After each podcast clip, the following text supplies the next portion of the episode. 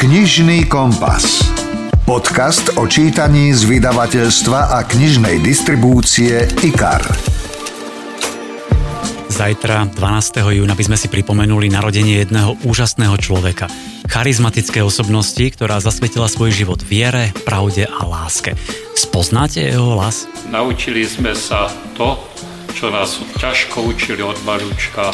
Poďakovala si sa. Áno, my ďakujeme za život, ktorý máme. Ak viete, tlieskam. Ak váhate pri mene, zostaňte s nami a dozviete sa. Vítajte pri počúvaní knižného podcastu, moje meno je Milan Buno a aj dnes máme pre vás pripravených množstvo noviniek a zaujímavostí. V tejto epizóde budete počuť rozhovor s japonológom Františkom Pavlovičom o úžasnej knihe Japonsko. Zaujímavé je aj to, že tá kniha je robená takouto modernou optikou. Vyberá naozaj také kľúčové témy, s ktorými sa v Japonsku naozaj stretávate a to tam jednoducho čitateľ nájde a môže si utvoriť taký komplexný pohľad. Tipy na novinky Strážni anjeli, V rukách nepriateľa a Afrika z kufríka. A počuť budete aj Milku Vášariovú, Vladimíra Krčmeryho či Alfreda Svana. Rozhovor zo zákulisia kníh. Dnes vás v knižnom podcaste vezmeme tisícky kilometrov na východ do krajiny vychádzajúceho slnka. Nedávno vyšiel úžasný sprievodca po Japonsku. Sú tam pamiatky, jedlo, príroda, kuriozity, aj štýl života samozrejme. A jedným z prekladateľov je japonológ František Pavlovič. Vitajte. Dobrý deň. Ako by Japonci povedali irashaimase? Povedali ste to správne, ale viac mi sa to vzťahuje k obchodom. Vítajú návštevníkov, ktorí vstupujú do dverí obchodov. Dobre, ale to je jediné slovo, ktoré som sa naučil, tak snáď, ale rozumeli ste. Ja som to veľmi skrátil, že ste japonológ, ale máte doktorát z japonskej modernej literatúry, pracujete na katedre východoazijských štúdií, prekladáte, vyučujete japonské dejiny, literatúru, náboženstva. V Japonsku ste boli veľakrát, aj súkromne, aj na študijných a výskumných pobytoch, takže myslím, že tu mám naozaj človeka, ktorý sa vyzná, ktorý má Japonsko tak povediac v maličku. No a ja musím povedať, že táto kniha, ktorú tu aj teraz máme pred sebou, je naozaj skvelá a mňa osobne nadchla. Volá sa jednoducho Japonsko s podtitulom Umenie japonského života.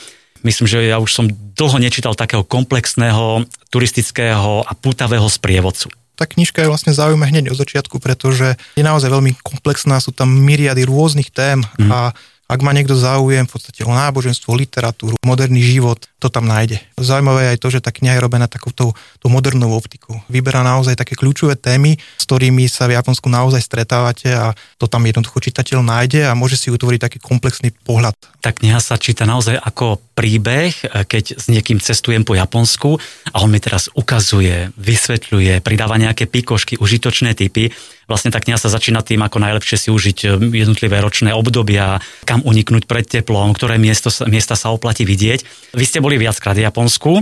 Boli tam povedzme aj nejaké lokality, miesta, ktoré ste možno nepoznali, ale ktoré vás ten autori nalákali, že aha, najbližšie, keď pôjdem do Japonska, určite sa tam pozriem. Niektoré tie ostrovy, také tie menšie, ktoré tam napríklad spomínajú, napríklad Ogasawara, tak také som nikdy nenavštívil a možno, že tie by ma zaujili. Dobre, tak potom, keď pôjdete do toho Japonska, si nezabudnite zobrať tú knihu za sebou, aby ste sa inšpirovali. Tak to budeme mať pravdepodobne v hlave. Autor okrem tých typov užitočných informácií ponúka vlastne množstvo rôznych pikošiek a kuriozít, zaujímavostí. Ja som vybral také 2-3, o ktorých si môžeme teraz trošku povedať. Napríklad to, že Japonsko má 3 posvetné poklady. Oni sa objavovali už v tej pradávnej histórii Japonska a prakticky sú už o nich zmienky v 8. storočí, napríklad v tej najstaršej zbierke Kojiky z roku 712. A vo svojej podstate ide o 3 predmety, ktoré ako keby legitimizujú moc cisára. Je tam meč Kusanagi, potom je tam zrkadlo Yatano Kagami a potom je tam v podstate taký drahokam Yasakani no Magatama. Poďme na tú druhú kuriozitu, čo mňa zaujalo, a to sú kanalizačné poklopy ako umenie. To si vôbec neviem predstaviť, čo to vlastne znamená. Viete čo, ja sa musím priznať, že ja som si tie poklopy všimol v Japonsku veľakrát, dokonca máme také fotky, ale nikdy som nevedel, že tam je nejaká taká tendencia cieľene s tým pracovať, s touto témou, môžeme to tak nazvať. Ano. Takže vlastne až v tejto knihe som sa dozvedel, aj pre mňa to bolo také zaujímavé, že vlastne v Japonsku máte taký ten fenomén toho, že oni si mestá, samosprávy, tak si vytvárajú také svoje vlastné kanalizačné poklopy, dávajú tam svoje estetické cítenie, dávajú tam v podstate nejaké svoje lokálne nejaké motívy a v podstate stalo sa z toho taký ten určitý fenomén. My si tu listujeme v tej knihe, je naozaj úžasná. Spoznáte ju v knihkupectve, obálka je úplne jednoduchá. Biele pozadie, červený kruh, presne vlastne ako je vlajka japonská, ten červený kruh symbolizuje slnko. Biela je, myslím, že symbolická farba japonská, znamená čistotu a tak ďalej. Čiže tú knihu ľahko spoznáte a mne sa veľmi páčila tým štýlom písania, tou samotnou štruktúrou. Doslova som mal chuť po dočítaní nasadnúť do lietadla a letieť tam, lebo autor spomína aj rôzne známe veci ako gejše, typické japonské karaoke, origami, kaligrafiu, samurajov, japonské vynálezy, rôzne tie prvenstvá, aj literatúru, aj rôzne kuriozity, takže je tam naozaj všetko, ale František, teraz keby sme, vy ste boli veľakrát v tom Japonsku, ale keby som ja chcel ísť, lebo ja som ešte nikdy nebol, tak mi odporúčte, čo by som si mal pozrieť, čo by som mal ochutnať, na čo si dať pozor, tak postupne poďme. Tak prvé, čo by som vám doporučili, aby ste neletel do Tokia, ale aby ste letel do Osaky. Prečo? Pri Osake máte vlastne Kyoto a máte Naru. Musíme vychádzať aj z nedávnej histórie. Počas druhej svetovej vojny mnohé mestá boli v Japonsku zbombardované a to sa týka aj trocha Tokia a práve v mestách ako Nara a Kyoto bolo najmenej postihnuté. Čiže tam vlastne uvidíte alebo zacítite, sme tu niečo, čo v podstate v iných mestách nezacítite. Každý, kto príde a chce cestovať po Japonsku a príde do Tokia, aj tak sa vybere do Kyota, lebo neísť do Kyota to je v podstate také, ako keby ste ani v Japonsku nebol. Takže preto ja doporučujem radšej priletieť do Osaky, pretože to trvá asi tak hodinu a pol do Kyota a odtiaľ sa môžete rovno dostať napríklad aj do Nary, čo je tiež v podstate blízko. Nara bolo vlastne prvé hlavné mesto v Japonsku. Je tam taký veľký chrám Tōdaiji, obrovská vlastne socha Budhu. Uh-huh. A patrila v podstate jedný z najväčších v staroveku, jeden z najväčších bronzových sú vôbec. A ešte krum je to vlastne tak ozvláštené s tým, že v meste Nara vám pobehujú srnky. Po ulici? Áno, vyslovene behajú po ulici. Uh-huh. Ako u nás behajú holuby, tak tam pobehujú srnky, šika, no a vy ich môžete vlastne aj krmiť. Ťažko vytiahnuť z Kyota niečo, čo je... Tam je strašne veľa chrámov. Ale musíte jedno vytiahnuť. Tak určite Kinkakuji. To je taká Kinkakuji, to znamená zlatý chrám, alebo napríklad Fushimi Inari Taisha, to je tiež v Kyote a tam máte, alebo videli ste tie fotky, tie vizuály tých brán Tóri, takých oranžových, no tak to je vlastne celý kopec posiatý, že tam vlastne idete ako keby takým tunelom nejakej obrovskej, nejakej oranžového hada, pretože všetky tie Tóri sú tam vlastne vedľa seba poukladané, tak je to veľmi zaujímavý zážitok. No. Dobre, priletel som teda do Osaky, pozrel som si tieto 2, 3, 4 veci, ktoré ste mi povedali. Čo by som tam mal ochutnať, aké jedlo, alebo čo si vypiť? Určite by som vyskúšal Jido Hanbaiky, to sú tie automaty, inak v tej knihe máte o tom vlastne aj kapitolu. To sú už, my to tiež poznáme už teraz ako automaty, ale kým to ešte prišlo k nám, tak v Japonsku už to bolo úplne bežné. Tam je celá plejada rôznych nápojov, takže to by som asi vyskúšal najviac. Aha, z tých nápojov, asi sake určite. Jasné. Sake, aj keď nedoporúčujem ho piť, sake je záľubné pre nás, čo sme zvyknutí piť, respektíve naša kultúra je zvyknutá piť, ale sake je naozaj alkohol a keď ho vypijete veľa, ono sa vám zdá, že ako keby že nemáš takú tú silu, ale ono to v podstate veľmi silný alkohol. A potom niektorý z tých čajov, ktoré Japonci majú, napríklad mugiča. Čo teda na jedenie by ste mi odporúčili? Vy ste tušili jedli vraj nejaké veľrybie mäso, ste mi hovorili? Áno, ja som jedol aj veľrybie mäso. Dobre. Priznám sa, ale bolo to vyslovene z takého, tak povedzme, záujmu, ako japanológa, pretože to je veľmi kontroverzná téma. My vieme, že v podstate na lov veľryb je moratórium. Japonci to v podstate od minulého roka prestali dodržiavať a oni to vlastne nedodržiavali už od tých 80. rokov. Takže keď som videl v podstate obchod, to bolo v jednom takom malom mestečku v Japonsku, že naozaj, že mal tam takú taká reklama veľké veľryby, tak som tušil, že o čo ide a vošiel som dnu. Ten predávajúci spolu s takým nejakým zákazníkom sa na mňa tak spiklenecky pozreli, bo videli si, že som gaijin a keď som si objednal takú v podstate misku a v tom bolo vlastne tá veľryba, tak sa tak ako na mňa usmievali, že kujeme spolu pikle. Ja som bol len zvedavý, že ako to chutí. Mm-hmm. A vlastne som zistil, že to chutí ako divina. Mm-hmm. Divina len taká trocha masnejšia. Mm-hmm. Len jedna malá vsúka, použili ste slovo gaijin, to je čo, akože cudzinec? Áno, gaijin je výraz pre cudzinca. Dobre, a ešte nejakú sladkosť nám odporúčte. No, wagashi, to je v podstate také asi najlepšie. Koláč, to sú také cukríky, ktoré sa používajú hlavne pri čajových obradoch, ale vy ich môžete kúpiť v podstate aj v takých tých kombiniách alebo v takých tých rôznych obchodoch. Dobre, čiže sme sa najedli, sme si niečo vypili, pozreli sme nejaké pekné, zaujímavé miesta a teraz na aké pravidlá, zvyky si dať pozor, keď prídem úplne prvý raz do Japonska, som turista cudzinec, ktorý to veľmi nepozná, aby som neurobil nejaký prešľap. Ja si myslím, že treba sa hlavne správať ohľaduplne. Napríklad, keď cestujete a máte pri sebe veľa batožiny, tak by ste mali brať ohľad na ostatných, na druhých. Nie je zvykom príliš telefonovať vo vlaku. V podstate vôbec. Keď cestujete v Japonsku, zistíte, že všetci sú veľmi ticho. Síce sa hrajú so svojimi mobilmi a podobne, ale je tam jednoducho dodržený ten štandard toho, že sa nevyrušuje. Kdežto u nás na Slovensku je ten opak. Vy vlastne cestujete vo vlaku a pol hodinu počujete, ako sa v podstate niekto rozpráva o tom, čo má v ľadničke alebo čo robil včera. A to je v podstate veľmi, to kontaminuje taký ten priestor a vlastne to ruší. A ešte niečo, povedzme, ohľadom jedenia alebo pitia. V Japonsku sa zvykne chlípať, akože srkajú, tak zhlasí to. Ak to niekomu vadí, tak by si mal na to zvyknúť, respektíve tolerovať to, lebo v podstate pre nich je to bežné. Taký štandard, napríklad máte ryžu, nemali by ste v podstate palíšky píchať do ryže, pretože to sa nerobí, nemali by ste tými paličkami ukazovať na niekoho druhého. A čo znamená, že keď ich zapichne do tej ryže, že čo to je, nejaká neúcta voči tomu jedlu, alebo prečo? Nie, ono to pripomína v podstate obrady, ktoré sa zádušné obrady počas pohrebu. No, tak ste nám dali veľa tipov, myslím, že tá nová kniha Japonsko sa oplatí ju prečítať, má 220 strán, je plnofarebná, je tam množstvo fotiek, sú tam grafy, mapky, je to naozaj neskutočný zdroj informácií o tejto exotickej krajine. Ideálny tip, ak plánujete niekedy cestu do Japonska, alebo si ho chcete vychutnať aspoň takto na diaľku prostredníctvom tejto skvelej knihy. O knihe Japonsko som sa zhováral s jedným z prekladateľov, japonológom Františkom Pavlovičom. Ďakujem za inšpiratívny rozhovor. Na budúce, keď pôjdete do toho Japonska, tak dúfam, že si ma pribalíte do kufra, lebo úplne ste ma navnadili, že by som tam išiel už aj budúci týždeň. No a skúsme teda ukončiť tento rozhovor aspoň niečím japonským, nejakými pár slovami. Aha, tak môžem použiť frázu goseičo arigato gozaimashita. A znamená to? Fráza znamená, že ďakujem za pozornosť. A ja ďakujem samozrejme za pozvanie. Počúvate podcast Knižný kompas. Mark Twain svojho času povedal, že klasické knihy sú také, ktoré každý chce mať prečítané, ale nikto ich nechce čítať.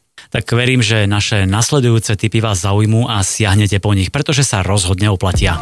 IKAR. Čítanie pre celú rodinu. John Grisham je majster právnických thrillerov a dokazuje to aj vo svojej novinke s názvom Strážni anjeli. Hlavný hrdina Cullen Post je právnik a súčasne kňaz, pracuje v neziskovej organizácii Guardian Ministries, ktorá sa venuje iba špecifickým prípadom, a to nespravodlivo odsúdeným väzňom. Predstavte si, že vás nespravodlivo obvinia, odsúdia a hoci ste nevinní, sedíte vo väzení rok, 2, 10, dokonca 20 rokov. Pre mňa nepredstaviteľné a strašidelné. A takýchto nevinných sú vo väzeniach tisíce. A Cullen Post pracuje teraz na oslobodení aspoň 6 z nich.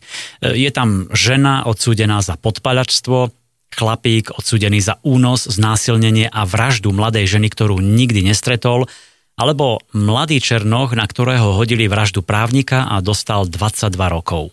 Novinka Strážni anjeli je typická Grishamovka, výborne napísaná, napínavá a prinúti vás zamyslieť sa nad nespravodlivosťou, nad nevinnými, ktorí trpia roky vo väzení, hoci nič nespravili. John Grisham sa inšpiroval skutočným príbehom texaského väzňa Joea Bryana, ktorého pred 30 rokmi nespravodlivo odsúdili za vraždu manželky. Zločin sa stal v noci, keď Joe spal v hotelovej izbe vzdialenej 2 hodiny cesty autom. Polícia vyšetrovanie zbabrala a skutočného vraha nikdy neidentifikovali.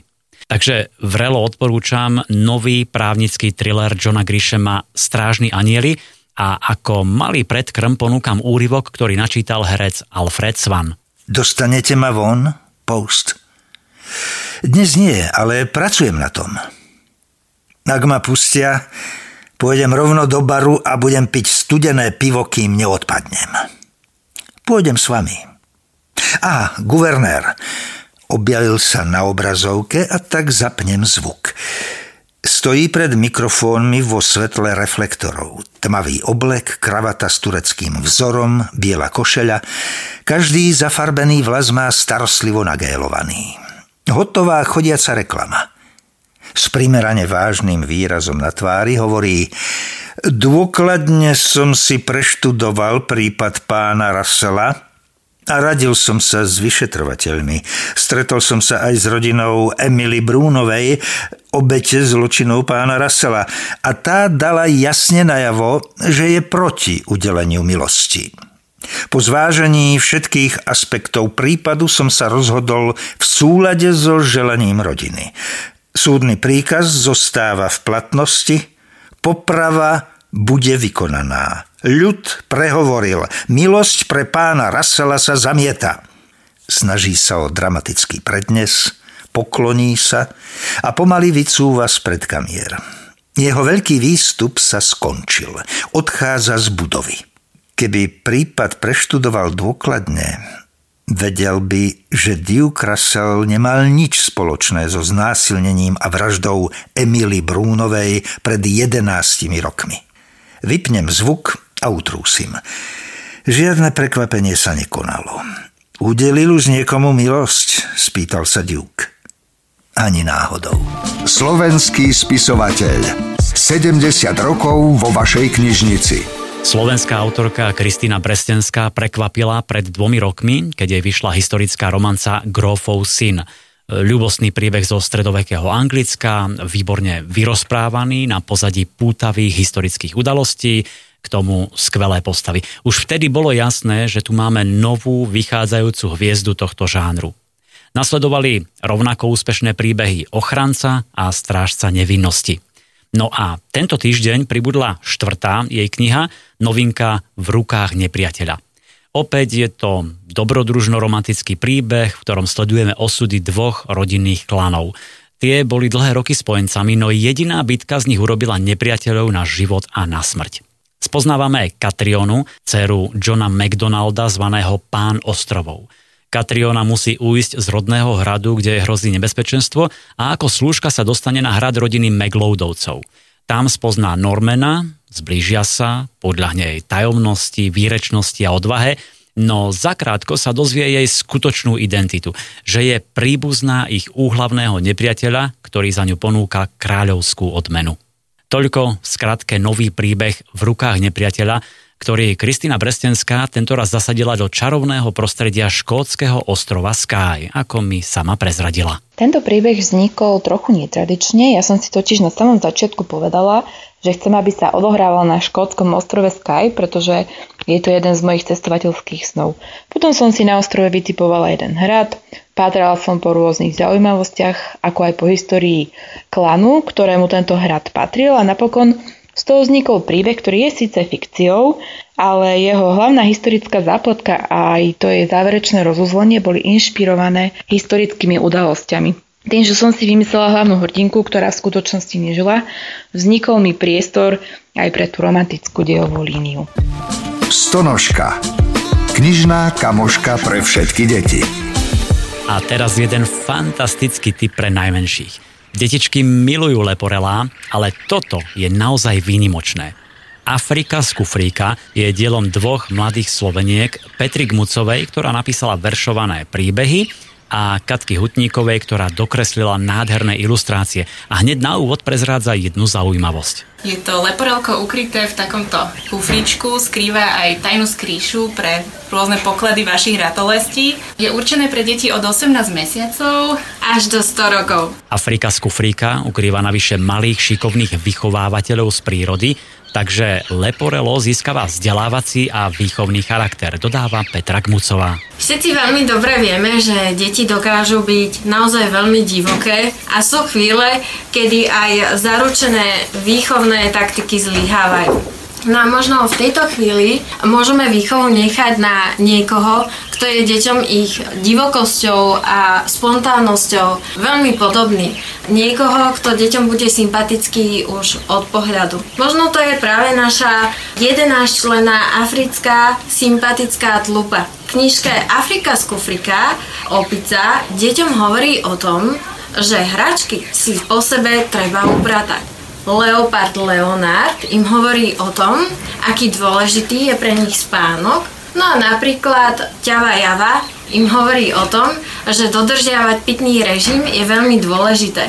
a keď im tieto múdrosti a rady, navyše poviete imitujúc hlas leva, zebry alebo surikaty, pokojne sa môže stať, že vám hodnú chvíľu budú zobať z ruky. Afrika z kufríka vyzerá už na prvý pohľad veľmi pekne, a to najmä zásluhou mladej výtvarničky Katky Hutníkovej, ktorá túžila spraviť takéto harmonikové leporelo, ako mnohí poznáme z nášho detstva. My sme práve preto chceli deťom dopriať ten zážitok, ktorý sme mali aj my, že si vlastne môžu z leporela vytvoriť nejakú kulisu, napríklad na divadielko, alebo nejakú cestičku, poskladať si domček. Dopomáha nám k tomu aj vlastne tento formát, ktorý máme, lebo celé leporelo má 1,5 metra a vytvára vlastne súvislý pás celej africkej krajiny. Môžete vidieť púšť, savanu, divokú džunglu. Čiže nájdete si tam vlastne celú Afriku. A ešte by som chcela doplniť, že skryli sme na tieto jednotlivé strany aj rôzne drobnosti a detailíky, ako sú napríklad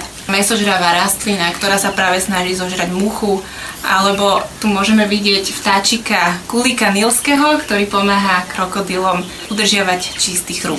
Ja by som ešte dodala, že také prianie, nech knižka Afrika z kufríka prináša malým aj veľkým kopu zábavy a rodičom prajeme veľa oddychu.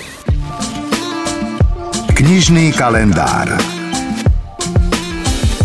V úvode knižného podcastu som spomínal, že zajtra, 12. júna, by sme si pripomenuli narodeniny láskavého človeka, ktorý nikdy neopustil svoje zásady a vždy bojoval za lepší svet.